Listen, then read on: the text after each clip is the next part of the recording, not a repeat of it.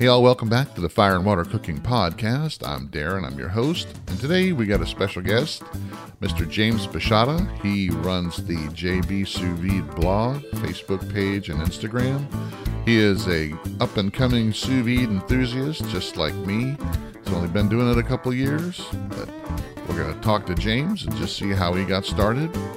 I'll be right back with James Bashada from JB Sous Vide. Hey, all, this is Darren, and I want to take a minute to talk to you about Masterclass. I just signed up for Masterclass, and I can tell you what, it's well worth it. Masterclass is where you can learn how to cook from Gordon Ramsay, you can learn how to sous vide from Thomas Keller, you can learn how to make Texas barbecue from Aaron Franklin himself. All these classes are available on Masterclass, plus many more. Masterclass has great video content, interactive assignments, social interaction with the Masterclass community all for just one fee. You can either buy each individual class for $90 each, or you can sign up for the annual pass, which gives you access to all their classes for just $180. And that's what I signed up for. Check it out, guys. Masterclass has some of the best online training you can find. Check it out, guys, in the link below. Masterclass, amazing. Now, on to the show. Welcome back to the Fire and Water Cooking Podcast. I'm Darren, I'm your host. Today we have a special guest, James Bashada. He has the sous vide, or the actually the JB sous vide blog, and he also has a Facebook group and page, and uh, he does a lot of work on sous vide. Does a lot of pictures. He posts up a lot of pictures of his cooks, and has some fantastic uh, cooks that he does, and uh, gets a lot of accolades, especially in my group on the stuff that he posts. So, James, welcome to the uh, Fire and Water Cooking Podcast. Why don't you go ahead and introduce yourself? Yeah, how you doing there, Darren? Uh, you know, really thank you for having me on. I'm, uh, you know, like you said, James Bashada. Um, I live in Houston, Texas. Um, so big, uh, big Texas guy. Um, for I guess this purpose, uh, I'm a home cook. Um, no real culinary background. Uh, just got really uh, down the rabbit hole of sous vide and um, went on to start the JB Sous Vide blog and Instagram, and kind of you know it's it's grown from there. So you you live in Texas, so that's kind of like the home of barbecue. Uh, any Texas Texan would say. You well, know, at least that's what they'd say. Yeah, they, they'd say that. But you know, North Carolina guys say hey, that's the home of barbecue. But you know, there is some really great barbecue out there, um, especially in the Austin area. I know that you know Texas has you know different styles of barbecue within the state itself. Um, do you have any kind of preference on what kind of barbecue you like? I, I, I like it all. I mean, you know, I know that's kind of cliche to say, but you know, when you really kind of appreciate, you know, the art of you know somebody smoking something to get that tender, uh, you really, you know, if you discriminate against it, you're losing out on a you know world of quality. Yeah, I'm with you. I like all different kinds. I mean, and I'm like that way with food as well. I don't just limit myself. Yeah, I, I, see people who limit themselves on barbecue, and it's like, well, do you do that with everything else you eat? Do you only eat bologna sandwiches? Do you only yeah. eat eggs over easy, and you don't have omelets? I mean, there's, I mean, that's uh, there's so many different uh, styles and methods and and flavors out there that uh, I hate limiting myself. So you live in the Dallas area. What else do you do for a living? I know you don't do this for a living, so. Uh, I'm actually in the the Houston area, um, and uh, for for a living, I'm a project manager uh, for Oceaneering, um, basically a uh, subsea, you know, uh, technology and engineering firm in uh, in the subsea oil and gas sector. basically, I, I, yeah, I specialize in kind of subsea projects with inspections and um, you know inspections for the oil field vessels and platforms. Gotcha. So that's like oil rigs and and um, you know the the ships that carry the oil and all that, or. Yep, and uh, we basically go out with uh, remote operated vehicles, uh, ROVs, and uh, inspect the bottom of the hull as uh, you know the industry gets away from you know actually putting divers in the water. Gotcha. Well, that sounds very interesting, but it's nothing uh, culinary. So, how did you get? how, how, did you stumble upon upon this, uh, you know, doing your blog and all that. I kind of read up on you, and it sounds like something like me. I, have always been, you know, I started cooking when I was younger. I, I, did it for a living for only about you know five or six years until I you know was able to get a real job. But um, I didn't uh, I didn't really work in the culinary field um, that long, and so I'm more of a enthusiast. So it sounds like that's how you kind of started out. Yeah, definitely. Um, I've like I said, I have no uh, real culinary background. Uh, I really liked food though. I, I mean, that's a, a big plus. um, and so basically, uh, I was in a position where I wasn't really cooking a lot. I was going out to eat a lot, and um, I had a job that you know took me. Um, this was my my previous uh, employment. Uh, took me kind of all around the world, and uh, I got to experience a bunch of different cuisines. And I was pretty much, you know, traveling the world for about a half uh, half of the year. And so uh, I got to experience a lot of cuisines, a lot of tastes, a lot of textures, and I kind of laid the framework for myself um, in the way of you know kind of my tastes and you know what I liked. Um, and really, you know, when I wasn't cooking out, I was basically you know making turkey tacos, ground turkey, you know, grilled cheese, uh, you know, burger, overdone burger, you know, here and there. Um, but you know, I had no real skills to kind of speak of. Um, and so it wasn't until about 2018 uh, that my girlfriend uh, got gifted me a sous vide, and I had no clue what that was. Uh, you know, I kind of threw it threw it down for a couple months and uh, started researching it, and uh, you know that pretty much brought me to you know searching for things on Google. You know, uh, researching, and that led me to the Serious Eat blog and Kenji Lopez. And basically, if I was doing anything in the sous vide, I was following, you know, one of his blogs to the T. You know, he uh, he he was kind of like my Bible at that time. You know, just um, really, uh, you know, kind of just uh, cookie cutter stuff. You know, do a steak here, do a chicken here, um, and so you know, from there, you know, I just was consuming content. You know, I'd heard a podcast, um, you know, talking about uh, you know creativity with it and kind of you know talking about sous vide and you know I really just started um, just just cooking you know cooking and experimenting with it and um, you know finally got to the point where you know my skills were starting to raise on their own you know without uh, me really putting any you know, attention to it you know just from doing cooks over and over again and uh, kind of getting the feel and the groundwork of actually, you know, what I'm doing. Yeah. So you, sounds like you were an eater long before you were a cooker. yeah. so exactly. you, it's kind of like what my son is, my 18 year old son. He loves to eat and he's got a, a, very expensive palate. He likes to go to the fancy restaurants. He likes to try different foods, but he can't cook. He, he won't even try to cook, but he mm-hmm. loves, he's a connoisseur of food. I mean, he knows the difference between the different you know foods and and how they should taste and all that. And he he's got a good palate, but he can't cook to save his life. you know, he does he has no interest in cooking. So yeah, well, I think I mean that's uh, you know all about you know with anything you do experience. You know, uh, keep doing it over and over again. You know, find out what doesn't work, and I, I found out pretty quick that it's tough to mess up anything in the sous vide. Uh, you know, I had to really try to to mess it up if I wanted to. Right, and I think um, another thing that you were you were talking about, you did a lot of research before you started trying it, and that's that's always a good thing. If you're, you know, unfortunately, a lot of people just try to do stuff and they try to use what they think they should do instead of actually following what somebody tells them to do. I mean, I get yeah. that all, I get that all the time in the Facebook group. Somebody will come in. Well, somebody gave me this, you know, sous vide thing and I threw the wall, you know, threw it in and threw the steaks in and I had them in there for an hour and they came out chewy, you know, uh-huh. they didn't, they didn't follow the guidelines. They didn't, you know, do any research beforehand. They just kind of like thought they could just wing it. and, uh, yeah, you know, cooking is, you know, is not something you can wing. I mean, you can, you know, you really got to understand how seasonings work. You got to understand how to sear. You got to understand the different cooking methods to some extent. I mean, you don't have to go to culinary school to be able to cook for sure. I mean, I never went to culinary school either, but you know, you do have to do some research and, and do trial and error.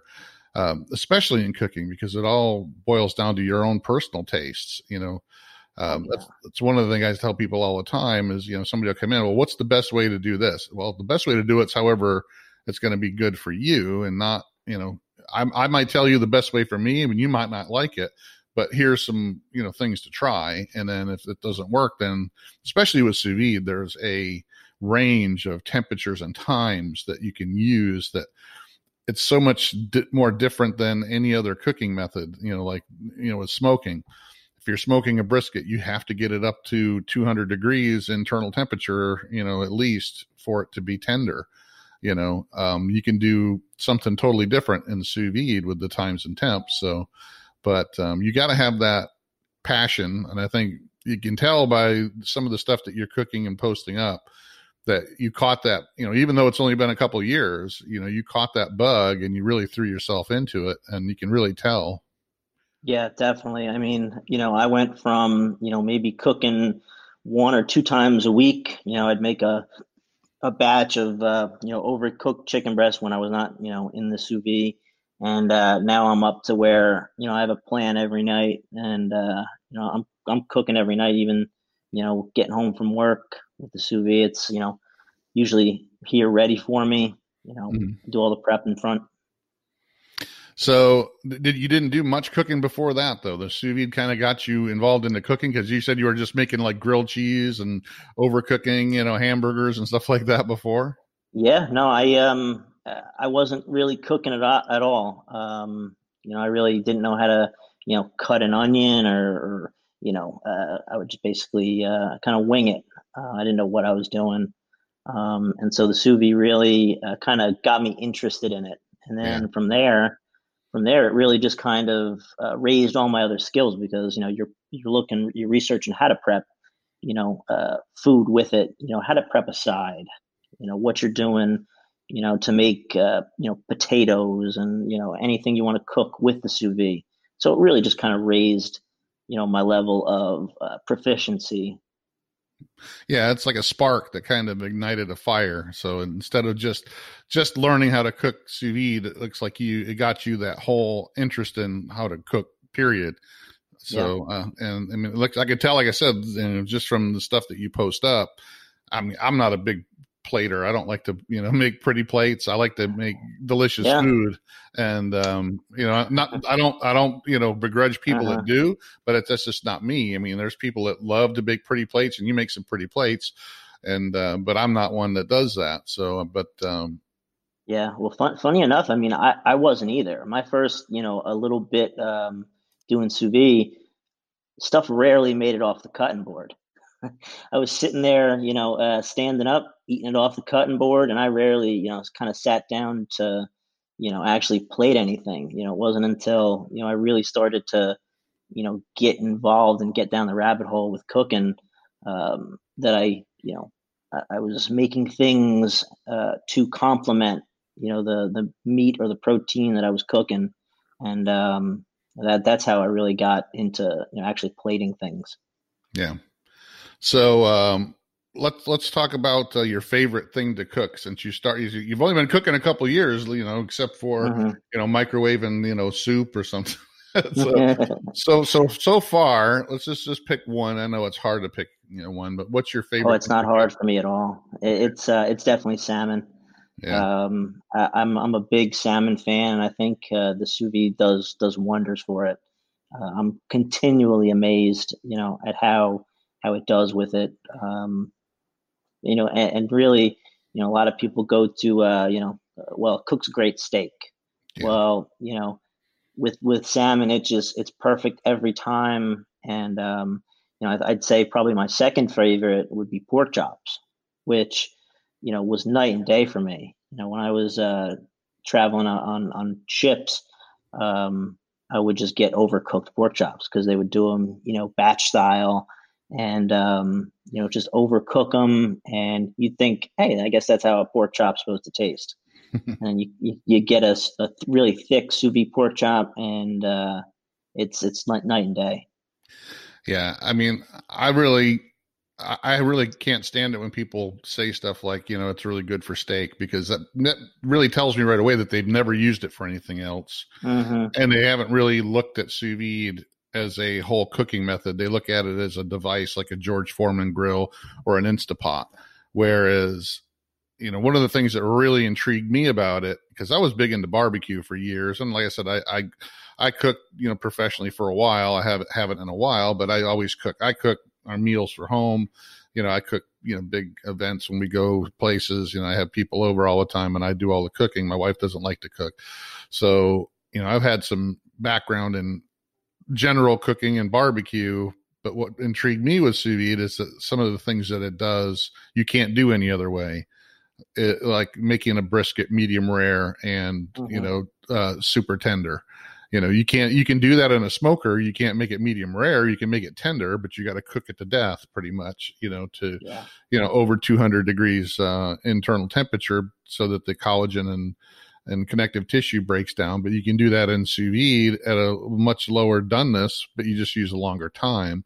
And that's what really intrigued me about it and what made me understand that it's an overall cooking method. It's the you know precision temperature that you know it's not going to overcook it's not going to overshoot. You're not trying to stop a runaway train and jump on it. You you are actually the train comes to a stop and then you get off and then you're right there. You know, Meathead uh, Goldwyn kind of made made that an analogy in, in, the podcast that we did is that you know with sous vide you, you're you're at the perfect temperature and you're just staying there for a long time. You know with barbecue you're trying to you know continually raise the internal temperature and and stop it before it goes too far and dries your meat out and all that like you said those dry pork chops mm-hmm. you know people will say well you got to cook it up to you know a certain you know temperature to kill the germs or whatever and then then it just like keeps going because you got all the overcooking just from the way that they cook it you know the, the cooking methods you know if they cook it in an oven they cook it on a, know, a stove or whatever, you know, you're cooking at a much higher heat than you want to end up at. And it's really hard to nail the perfect temperature that way. So, yeah, I mean, yeah, like you were saying, I mean that that precision, um, you know, it just allows you, you know, and a lot of people, you know, knock, you know, sous vide for, you know, well, why are you going to take two hours to do, you know, uh, a pork chop or one hour? You know, I could just do that in the pan real quick. Well, yeah, you can, and you could probably hit it, you know, you know, a really good cook, you know, nine times out of ten. But there's always going to be that one time where you know something gets away from you and you overcook it. You know, with uh, with the sous vide, I, I don't don't even worry about it. I just go to cook my sides, make sure everything's ready, um, everything comes out at the same time, and you know it's ready to sear. Yeah, I mean, and like I said, I I really don't, I can't pick one thing that I like the most. I mean, I do know that, you know, I, I, just made some medium rare beef ribs that you can't do any other way. But mm-hmm. as far as I love chicken cooked, you know, I take a spatchcock chicken and cook that sous vide and then finish it up on the smoker. Um, it comes out, you know, superior than, you know, I cook it to 148 degrees. You know, I cool it down, put it on the smoker for, you know, 45 minutes, crisps the skin up, get some smoke to it and it's super juicy. It, you know, if I just cooked it in the smoker, it dries it out. There's no way around it. If you're cooking it at, you know, 275 to 375 degrees on a smoker, you know, for, you know, an hour, it's just going to suck all the water out of it. It just, it's what it's doing. It's that whole time, you know, you're cooking at a higher temperature. It's evaporating all the moisture out of that chicken. So, um, but the same way with, like you said, pork chops with, uh, you know, any kind of beef, you know, not you know chuck roast is one of my favorites and and mm-hmm. top, top and uh, top round because you could take top round which is normally london broil which is tougher than nails you know to try to cook any other way and i could cook it you know yeah i have to cook it for 36 hours but you know what i throw it in there and i know i'm going to have it for dinner three days down the road so mm-hmm. you know i don't you know i don't worry about it i let it cook and then you know that day comes i know i'm having you know london broil or top round for dinner that night it's been sitting in the sous vide. I take it out, chill it a little bit, and then sear it up, and it's done. You know, so it's it takes a little bit more planning, but um, it's a little crazy that uh, people will look at it and just go, "Oh, I don't believe you cook something for." It's like you're not standing there watching it the whole time, mm-hmm. you know. And that's what some of the barbecue guys do is like they think because they stand there with briskets, you know, that cook for 12 hours and go, they got to keep checking the you know smoker, making sure it's you know the right temperature. and I'm not running out of fuel, and make sure the water pan's got water in it. You know, make sure it's not you know overcooking. Make sure you know it's not past the stalls so I can wrap it. You don't have to do any of that stuff when you're cooking sous vide. You just turn it on and walk away until it's ready to be cooked or to yeah. be finished. So, yeah, and I mean, you know, kind of like what you're saying. Uh, I've just been started to get into a little bit of barbecue myself. You know, I've you know kind of got the proteins, uh, you know, the the steak, the chicken down, and I've really been kind of moving on to those bigger cuts. Um, you know, like the beef ribs and you know, like the I just did uh, some St. Louis ribs this past weekend, and it's just um, kind of another thing to research for me. You know, uh, I'm watching these uh, competition guys. You know how they prepare them, how they you know make them look nice for the judge. You know, with you know kind of what I'm trying to do with plating. But um, I'll tell you, you know, using some of the same principles, you know, that they use, because uh, I'm not really smoking on a, a smoker. I have a uh, just a just an oven, which is you know not it's you know sort of comparable. It's just a you know indoor oven, um, but uh, really trying to get some of those techniques down you know, that people would use on an outdoor smoker. Well, one thing you got to do, make sure you listen to my podcast with Malcolm Reed and Harry Soo because they're big competition guys, and they'll, mm-hmm. they'll they'll be the first ones to tell you that they don't cook at home like they do for competitions because mm-hmm. you got to understand the competition cook he's cooking for one bite he wants that yep. judge that one bite the judge is taking to be something that's going to wow him it's not something you want to sit down and eat a whole plate of so that's why if you watch some of the shows like with Johnny Triggs he's putting all mm-hmm. this honey and agave and five different kinds of rubs and you know, all yep. kinds of you know Parkay and whatever they're putting on there you don't want to eat a whole rack of that. You know, it's literally it's it's too rich, too much gunk on it. it all they're doing is they're they're wanting them to take that one bite and go, "Wow, that's amazing." And that's it. They're not they're not eating any more of that. So yeah, even uh, you know Malcolm Reed, it's like and his wife Rochelle were both on my podcast at the same time, and she's like, yeah, we call it eating barbecue and competition barbecue. We won't eat the competition stuff. You know that all goes in a box up to the judges. You know, and then we cook the real stuff, which you know is a lot simpler. Is what I'm trying to get at. You know, it's it's more stuff that I like to cook. You know, and it's I've never had a, a a desire to be in a competition cook because it, it's a, too much stress. And then I know that my food's good and I don't have to take it to a jet. And literally, when I sit there and watch Johnny Trigg do his ribs, it's like that, that can't really taste good. you know, it might just that one bite might be okay, but I mean, it's like you can't. Ta- how can you taste the meat? I mean, literally with all the stuff that some of these guys put on there.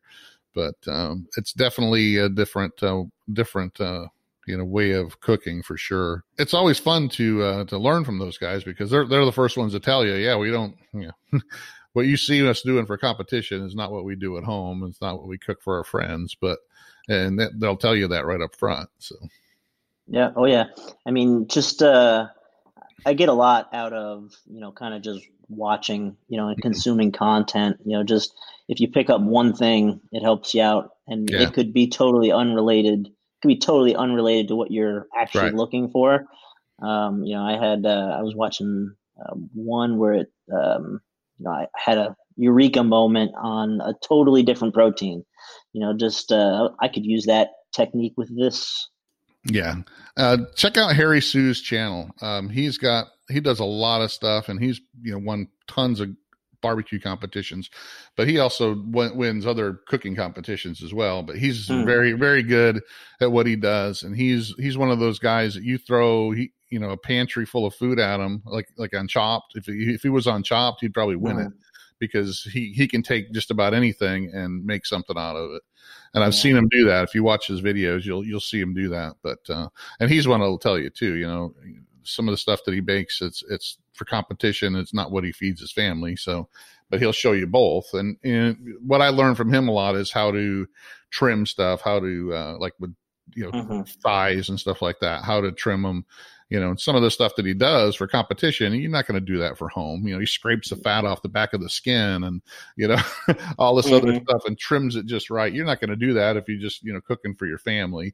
You know, you don't, you don't take an hour and a half to trim up the, the chicken thighs before you, you know, even start seasoning them. so, but it's good to see because you do see, you know, the other creativity that's there. You can take, you can always take something from it. So it's, Definitely. it's, it's definitely uh, something to look at. But um, all right, well, let's take a little bit of break here, and then we'll be right back with James from JB Sous.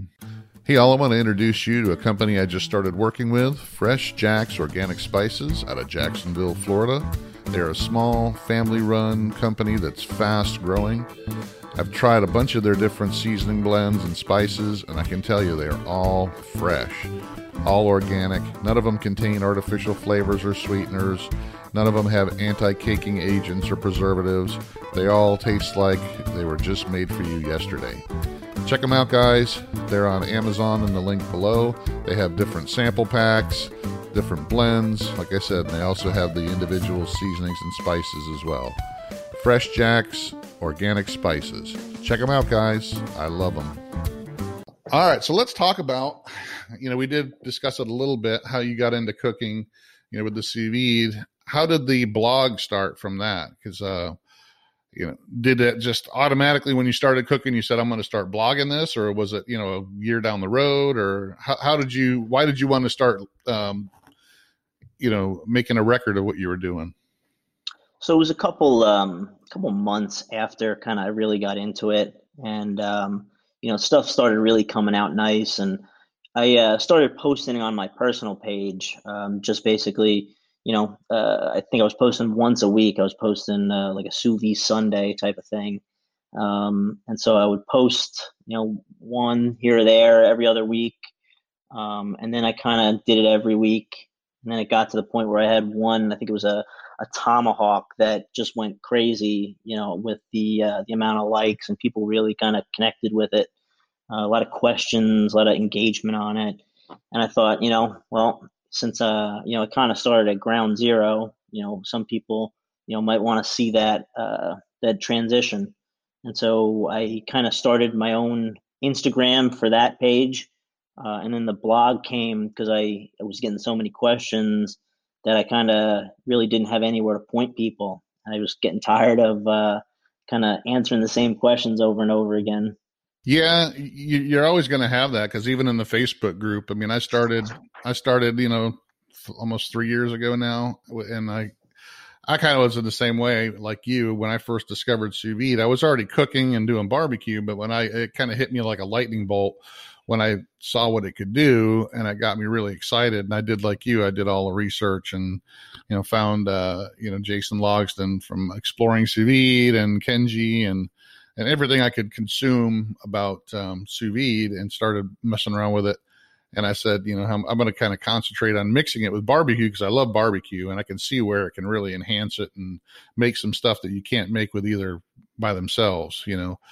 And so I started the uh, Facebook group, and it kind of just like shot out. You know, like in the first month, I had like a thousand, you know, members coming coming in. I was like, wow, this is pretty, you know, pretty amazing. So, but I did the same thing. I just started experimenting myself, and then I started the YouTube channel. It's like you know, because people kept asking the same questions. You say, well, I'm going to start showing people on YouTube, and then you still, you know, now I have over eight thousand members in the group and you still got people that come in that are brand new and they still they don't use the search function.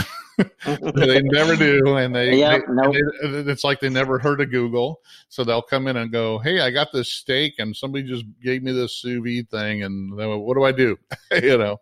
Yeah definitely. I mean i, I have to try and uh, you know when people asked questions you know a lot of the answer was well like hey where did where'd you get where'd you find that? You know well i typed it you know i typed steak sous vide into Google, right. and it popped up with all these, you know, pages that you know were cooking steak with sous vide. Right. Um, you know, when I first started, it was you know a- a- any protein I wanted to cook. That protein, Kenji Lopez sous vide. You know, right. um, and just uh, it, it kind of goes from there. Yeah, it's the old "let me Google that for you," you know, because you know people do, and you know I understand that you know people are they come into the groups, especially if it's something like you know if it specializes in sous vide and they're they don't know and they you know they they want to talk to somebody who they know is like right there they want an instant answer and um, yep. they don't want to have to they don't want to have to do a lot of the legwork so they figure if they just type a question in they're going to get and one of the things i try to tell people is you're going to get 12 different answers right away mm-hmm. and they're mm-hmm. going to be different and you know with sous vide, you know, it can you have a range. That's what I kind of tell people, you know. So you know, what's perfect medium rare steak? I say, well, mm-hmm. what kind of steak? You know, do you like it uh, medium rare is between uh, certain temperatures you know do you like it more rare or more medium or you know right in between or yeah and it's also it's tough to explain that you know the color that you see isn't you know the actual doneness that's the temperature and you're getting that you know the oxidation and the red you know at the different temperatures and like oh this was too rare for me you know even at 135 and you, know, you have to explain no that's medium rare it's just you're seeing more red because of the way you cooked it you know right vacuum yeah. Well, yeah, and people are used to having that you know big gray line there on the, the top and the bottom that they get normally because the, the, the, pink, you know, warm pink center is what they always tell you when you go to a restaurant. You know, mm-hmm. medium rare is the warm pink center, you know, or you know, it's okay. Well, you don't have that with uh, sous vide. You got it's warm pink the whole thing. So yeah. yeah. So it's a little bit different and it, you know, the taste is a lot better. It's a lot juicier. And you got to, you know, explain a lot of that stuff to people that are new. But, you know, some will get it, some don't. You always got the people that come in that are doubters. just, um, you know, I've, I've been cooking steaks forever. I'm 800 years old and I'm, you know, cooking them over an open fire and, you know, and on right on the charcoal itself and don't even use a grate, you know, and it's the best steak ever. And it's like, okay, you know, uh-huh. I understand that, but there's many different ways to cook everything. And, um, that's my, my philosophy, you know, people barbecue chicken, people fry chicken, people, you know, cook chicken in a pan and it's different. Every one of them is different. There's no best way, you know, that's just different, uh, you know, different cooking methods for all kinds of different proteins. You know, one cooking method doesn't replace another. So, yeah, I mean, I, I try and tell people it's, you know, don't just take my word for it, you know, actually do it, you yeah. know, do it, find, find what you like because you know what I like is not what you like. It's not what your husband or your wife like. Uh, it's not what your kids like. You know, everybody's going to be different. Exactly, and there's so much of a range on on sous vide though, and it does some certain things that you can't do any other way that it pretty much forces you to experiment and that's what i tell people it's not like an instant pot where you just you know you rice. You hit the button that says rice, you throw the rice in, and then your rice is done. I mean, it doesn't work like that. I mean, there's mm-hmm. a lot of different variables, and that's why I like, you know, in my group, and you probably know Lloyd uh, Cappuccio. Um, I mean, he does all these, you know, he does weird experiments I don't even wouldn't even think of doing, but, um, but I still, you know, I really respect people that do that because he's taking the time to, you know, try different things and, and try to make something that and, and explain it to people. Yeah, I mean, I, I really appreciate a lot of Lloyd stuff that he that he posts in there, and uh, you know, I, I love um, you know everybody's like, oh, well, I don't want to I don't want to read a book. Well, I mean, he he did all that legwork, you know, for the person that wants to learn and that wants to kind of understand what they're doing, and uh, especially with that um that gyro post he just had, yeah, I was I was you know floored by the amount of research and time that went into that, you know, and uh, as, as something that I've been looking up to do as well. You know that uh, that was a huge help. Yeah, and, and like you, like you said though, it's like you know Thomas Keller wrote a good book on sous vide, but a lot of people look at that and he wrote it from a chef's perspective. It's not for you know Joe Blow home cook who cooks once a week in his you know weekend, you know, and doesn't barely know how to flip an egg, you know. Mm-hmm. So if somebody that doesn't know a whole lot about cooking reads a book written by Thomas Keller, who's a master chef, you know, three star Michelin chef, he's writing it for people on his level you know so you you might not want to try that book out for a you know your beginner course in sous vide mm-hmm. you know he doesn't talk in baby talk to you well yeah i mean to that i mean i'm floored about you know all right i got a sous vide the first thing i'm going to do is a, a prime rib Right. You know, or the first thing I'm going to do is a 72 hour brisket. A whole turkey, like, oh. you know. Let's pump the brakes a little bit. Exactly. Yeah, a whole turkey. A Yeah. whole turkey. Oh, Yeah. I mean, you get that a lot, especially around Christmas time. Well, I just got this sous vide. Now I want to make a whole New York strip, you know, for all my family, but they all, some like it well done, some like it medium. It's like, dude, yeah. you know, and I just started to cook, so I don't know what I'm doing. Yeah, or the the people who, um, you know, I try and dissuade people like when they first get it. I'm gonna, you know, do a whole turkey for Thanksgiving, a 22 pound bird. It's like, oh man, you're cooking for all the people, and you don't, you know, You're you not experienced really- with it. Yeah. you, know, you don't understand yet. Yeah. Yep. Yeah. And, and uh, people do that. And then they'll fail and then they'll come back and they'll blame whoever they got the information from. People do that to me all the time. It's like, well, you told me to do it this way. And it's like, dude, I, I was giving you some guidelines, you know, as I didn't say it was going to come out perfect. And I don't know what happened in your kitchen, you know, and Yeah, I just know. did the outline. You you painted it. exactly, you know, I, you know, you can't come in with no experience with the cooking method and say, I'm, I got a dinner party for 30 people and I need to make everything perfect. You know, it's, uh, Mhm. doesn't work that way. It's like you can't pretend you're a five star chef right away. You know when you get a sous vide machine. Yeah, it doesn't happen overnight. You know, that's a lot. A lot of people, you know, uh, ooh and ah. Sometimes when I post a plan, it's like, well, because I've been practicing. I, you know, I, Right. I've done this a, a couple times, and you're not going to get there. You know, the first day. It'll take some time, take some Right. experimenting. Well, right. It's not a magic. Uh, it's not a magic wand where you know you toss a steak in the water, it comes out, and it's perfect. There's still work you got to do to it, and you got to know what to do. You know, you got to make sure you um, dry it off so you can get the perfect sear. You got to sear it at the right temperature. You got to you know make sure you have some oil in there. You got to you know make sure you get the you know crust. You don't want to oversear it, so now you pretty much ruined everything you did with the sous vide. I mean, there's other things that are involved in it. Like I said, when people try to treat it like a George Foreman grill or a Instapot, it really you know gets me because it's it's not something simple. It's hard to mess up, like you said, but you can still mess it up if you do the other things wrong. You know, yeah, it's hard for you to overcook something, but you can overcook it to where it turns to mush.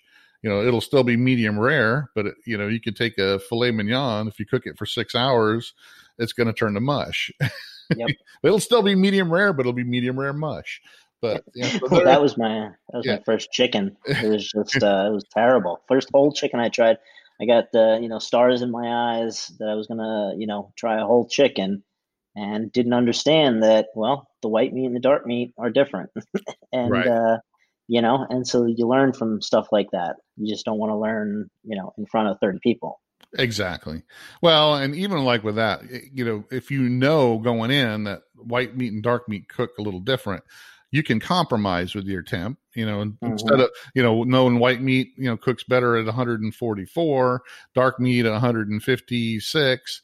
If you do 148 for everything, you can kind of get close on both sides. You know, you're maybe a little overcooked on your white meat, but it's not too bad, and a little underdone on your dark meat, and it's kind of your, you know, but or you can separate the white dark and and cook them at different temperatures. So that's Yeah, always an option. But you just but yeah you got to know going ahead that they do cook at separate temperatures. And if you want to compromise that you know you might not have the the perfect um you know uh product when you're done but it'll be good. But like you said you don't want to cook it all at you know 100 and you know 58 degrees and now your you know white meat's just you know dried out and terrible. Yep. so, but yeah, and this those those are the little things you got to learn down the road and know that um, you got to be open to learning new things and not just it's not all quick answers and you know just tell me the time and temp. It's you know, those people come in all the time. You can just tell they just they don't want to just just tell me the time and temp. You know, don't I don't want to know the whole process or why or this. Just tell me the time and temp so I can go cook it right now. You know, Yeah, no, I mean a lot of uh, you know there will be failures. You know, when you first start out, there there'll be a couple where you're not happy with you know the results, right. but you know you try a different way. Well, And yeah. you- and that's Yeah. what I tell people. You know, there's a, such a range of times and temps that you're going to find what works best for you. You know, all the time up these discussions. You know, with uh, you know, should I smoke first? Should I smoke after? I mean, it's it's all going to boil down to personal preference, you know, but mm-hmm. there are certain reasons why you should do one or the other, you know, and then you got to weigh those reasons and then you got to try it yourself and then go, okay, well, I prefer to do it this way. And then do it. Don't keep asking people their opinion because you're going to get, you know, different different opinions. 70 different opinions on everything. It's, uh, it's just crazy, but you know, that's the internet for you. So let me talk about, um, you got the blog going and you, you got your Facebook, uh, page going and growing what do you plan on doing from there? Have you ever thought of maybe starting a YouTube channel and uh, kind of doing some getting in front of a camera and uh, doing some demonstrations? I, I have thought about it. Um, you know, kind of right now, um, I've been devoting a lot of time to uh, the Instagram is kind of my um, my my big channel right now.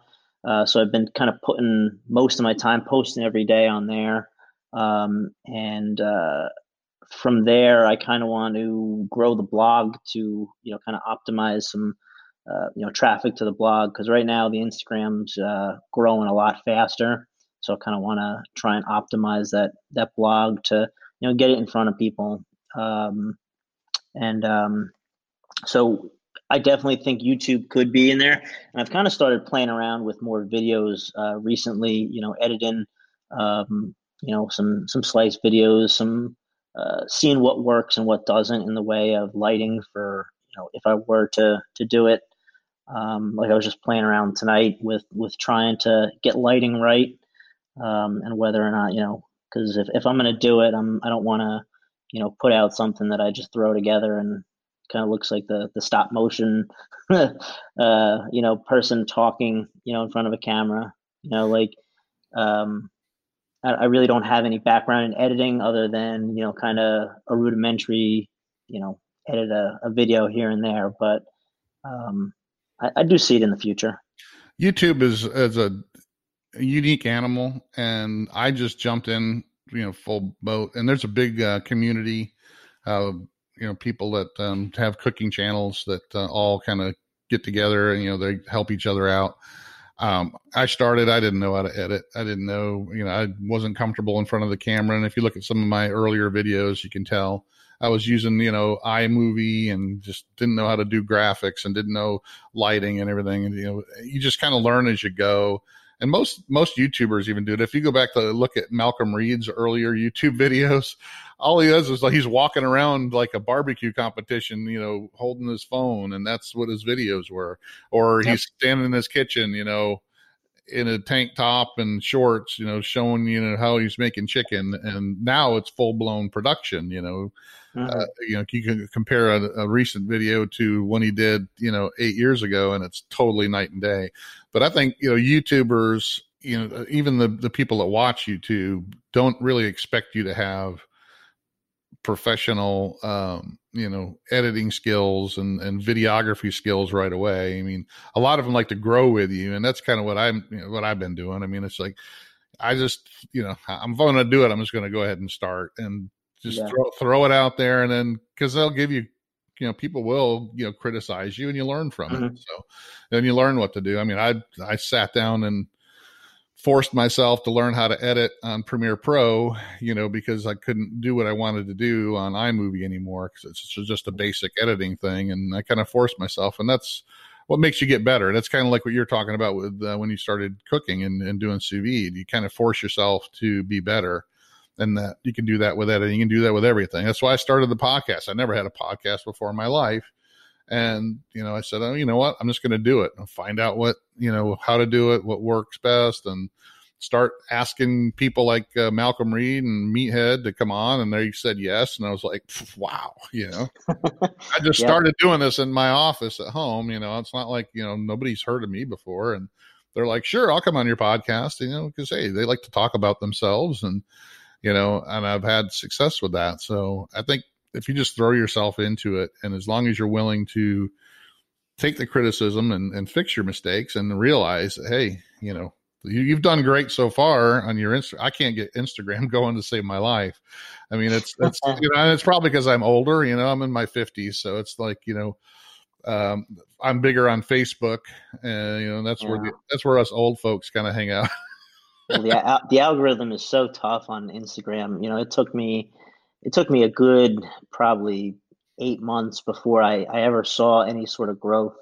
And um, you know, just tweaking a few things, and you got to constantly change and evolve with it. Yeah, and like I said, I, I and I, I, forget about it. I've, I've, really started in the last couple months, started um, paying more attention to it.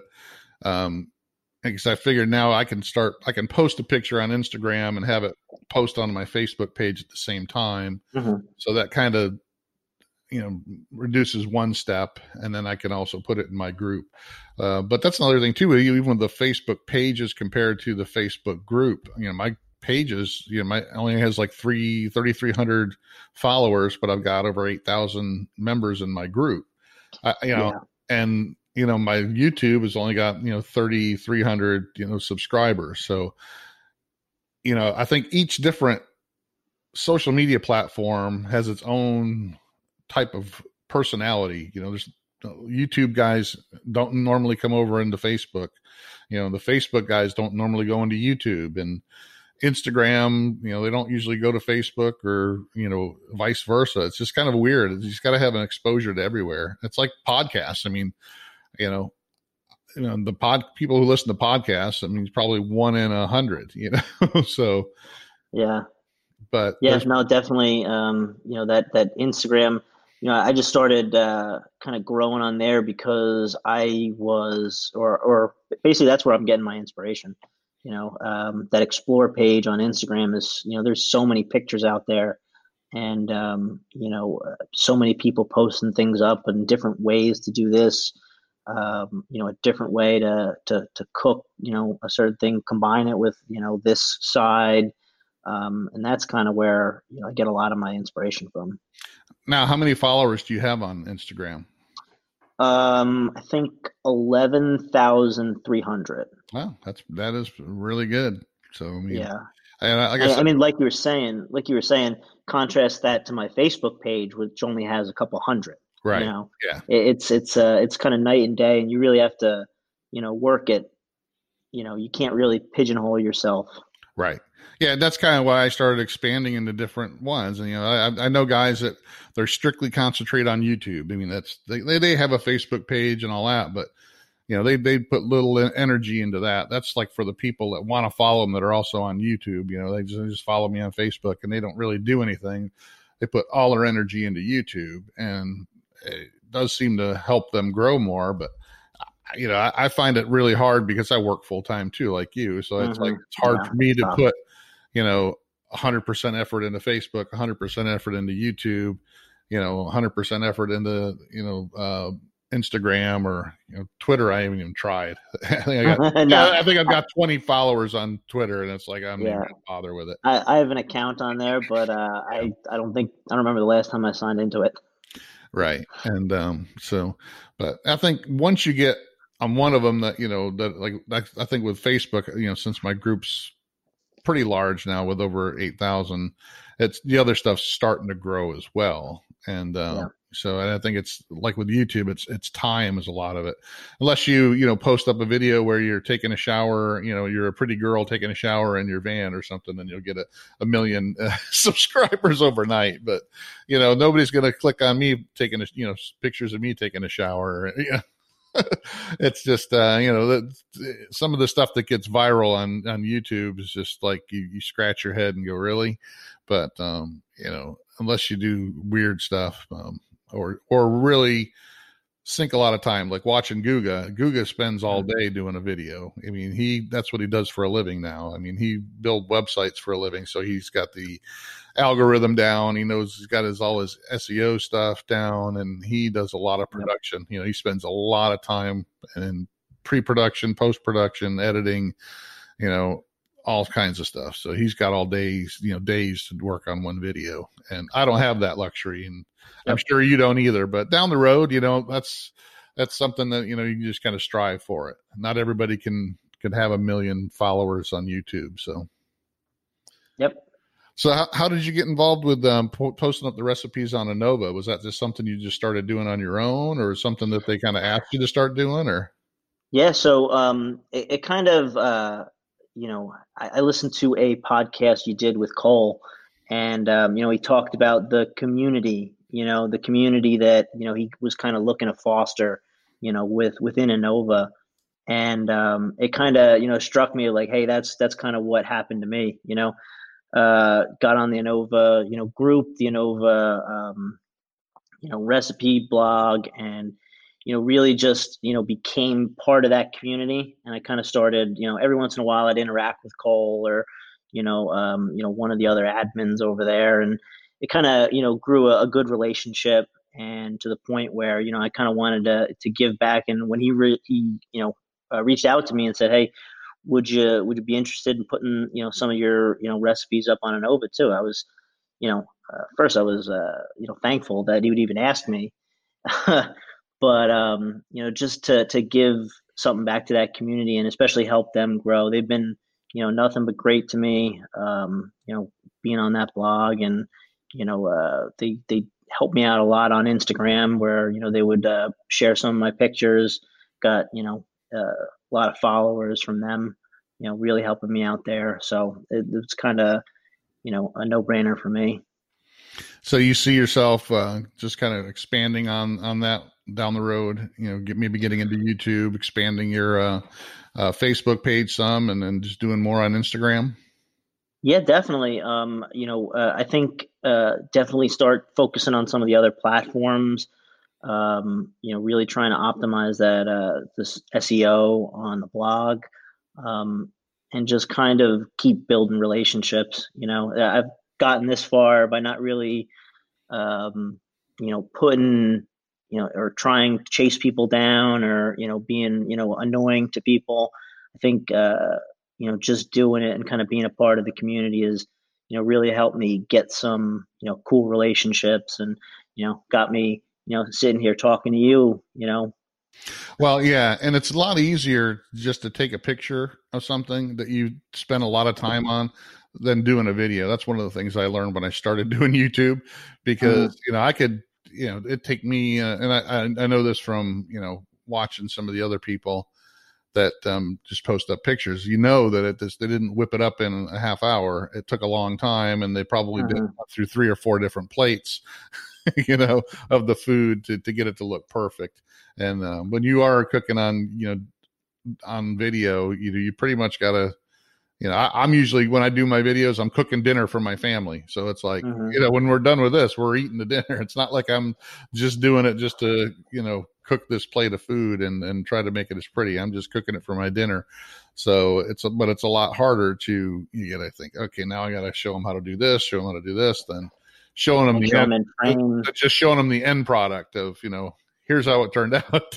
so make yeah, no, I mean, uh, definitely that's all run through my mind in the way of, you know, the different things you have to remember. I think even in, you know, uh, my attempts at, you know, putting together some videos, I've, you know, looked back and been like, well, I'm standing right in front of the light, so I got a big shadow on the food yeah, yeah and that's some of the stuff, like I said, that you learn as you go, and then people will yeah. understand because then they'll go, "Hey, uh, you cut your head off in that video." it's like, yeah, I know, but I, I was going to have to reshoot it because we already ate the food. So, you know, yeah. I mean, I'll do that a lot of times. I'll just, you know, if I messed up something, I don't have time to go check and look at every piece of, of uh, video that I shot to make sure the shot was good. Sometimes I, I have a whole piece of video where the audio didn't come out right. and so yeah, I'll just like do an overdub or something, you know, and just say, Hey, the audio didn't come out right. So, but it's fun, you know, you know, people like you and me, we do this for fun. It's something that excites us and we want to help and, and teach other people. So, I mean, that's, that's kind of why we do it. We're not doing it to get rich or be famous. I mean, I know I'm not, I'm just, I love doing this kind of stuff and I'm hoping that, um, you know, maybe I can make a little bit of money doing it, you know, when I retire and this, this would be my fun, you know, extra pocket money, you know, thing that I can, uh, and, and help spread the, uh, the joy of uh, cooking, you know, especially with the sous vide and stuff. So, yeah, you, definitely. Do you think you're going to try out any other different cooking methods? So you said you're going to start doing some barbecue and stuff. Yeah, I mean, if I ever, uh, right now, I'm kind of in a, an apartment situation, so mm-hmm. all of my barbecue is going to be, uh, you know, something where I try and, you know, uh, get it to the person who, you know, may not have a smoker. Um, like I, have uh, I posted up a um, some pork belly burn ends that I that I did that came out fantastic, and that was just you know done in an oven. Um, and so really trying to get those methods down and you know hey when you know when i do you know get a house or or some place where i can you know get myself a smoker you bet i'm going to get one yeah you know and that there's there's uh, people that want to watch those videos too because there's a lot of people that live in urban areas that are in your situation. I know even Jason Logsdon from Amazing uh, from Amazing Food Made Easy and Exploring Sous Vide.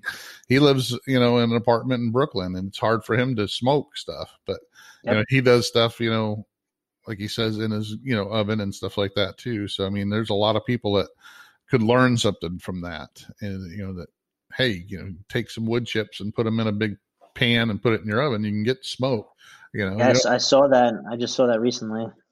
So I mean, there's there's you know multiple ways, and there's like I said, there's people that'll watch if if they'll watch you know some of these other stupid videos on YouTube. Why, why wouldn't they watch some of the stuff that we do, right? You know, exactly. So, all right, great. So it was great having you on, James. I really appreciate it. And I look forward to seeing more pictures from you, uh, especially uh, you know when you post them up on on the Facebook group. I really look forward to them uh, to see what you're cooking up next. And uh, well, thanks and just keep in touch. And I'm sure I will see you on there. Anything else you want to talk about before we head it out? Uh, just um, if uh, if people you know haven't seen, uh, you posted up a video today uh, from Helen um, uh, Rennie, mm-hmm. and that really, if, if, people haven't seen that one, they should probably go check that one out yeah. because she hit on a lot of good things and a lot of it was a great topic for you know somebody who's just beginning and kind of thinks a lot of this this is unattainable. You know, it is you know attainable. It's just you know going through some of the things she talks about. Yeah, I really love Helen Rennie. She's great. Um, I've watched. I started watching her videos about three or four years ago. I had her on the podcast as well because you know she's very good teacher and and she thinks just like I do. I mean, when you have a it's not really you know creative it's just being able to put things together and try different things and move stuff around i mean that and i've always done that you know hey well, if i try you know using this instead of that and maybe move it around or, and try this you know that's all you really got to do. And then all of a sudden you created something you know totally you know of your own and something totally delicious. So yep. and you're the only one who knows your your tastes. So but yeah that was definitely a great okay. video. That's why i posted that one up. But she's really good too for any of the basic um, you know cooking videos that she has you know knife skills all kinds of stuff. I mean she she really has some really good um, good videos on her uh, youtube channel. Uh, and she you can listen to her. She's not condescending. She's not mm-hmm. Gordon Ramsay. You know, she's not screaming at you, telling you you're an idiot. You know, and um, she's um, she's like watching you know your mom cook or something. That's what I kind of think. So yeah, no, she's great. But well, thanks for being on. I appreciate it. Make sure um, you know you keep following us on the Facebook group as well. Will do. Hey, thank you for having me on, Darren. All righty. I'll see you again. Thanks again for joining us on the Fire and Water Cooking Podcast. Make sure you check out James's uh, blog, JB Sous Vide, and his Facebook and Instagram accounts. Also, check out Fresh Jack Spices and Seasonings. Also, check out Masterclass in the links below. Thanks for joining us, and I'll see you again in the next Fire and Water Cooking Podcast.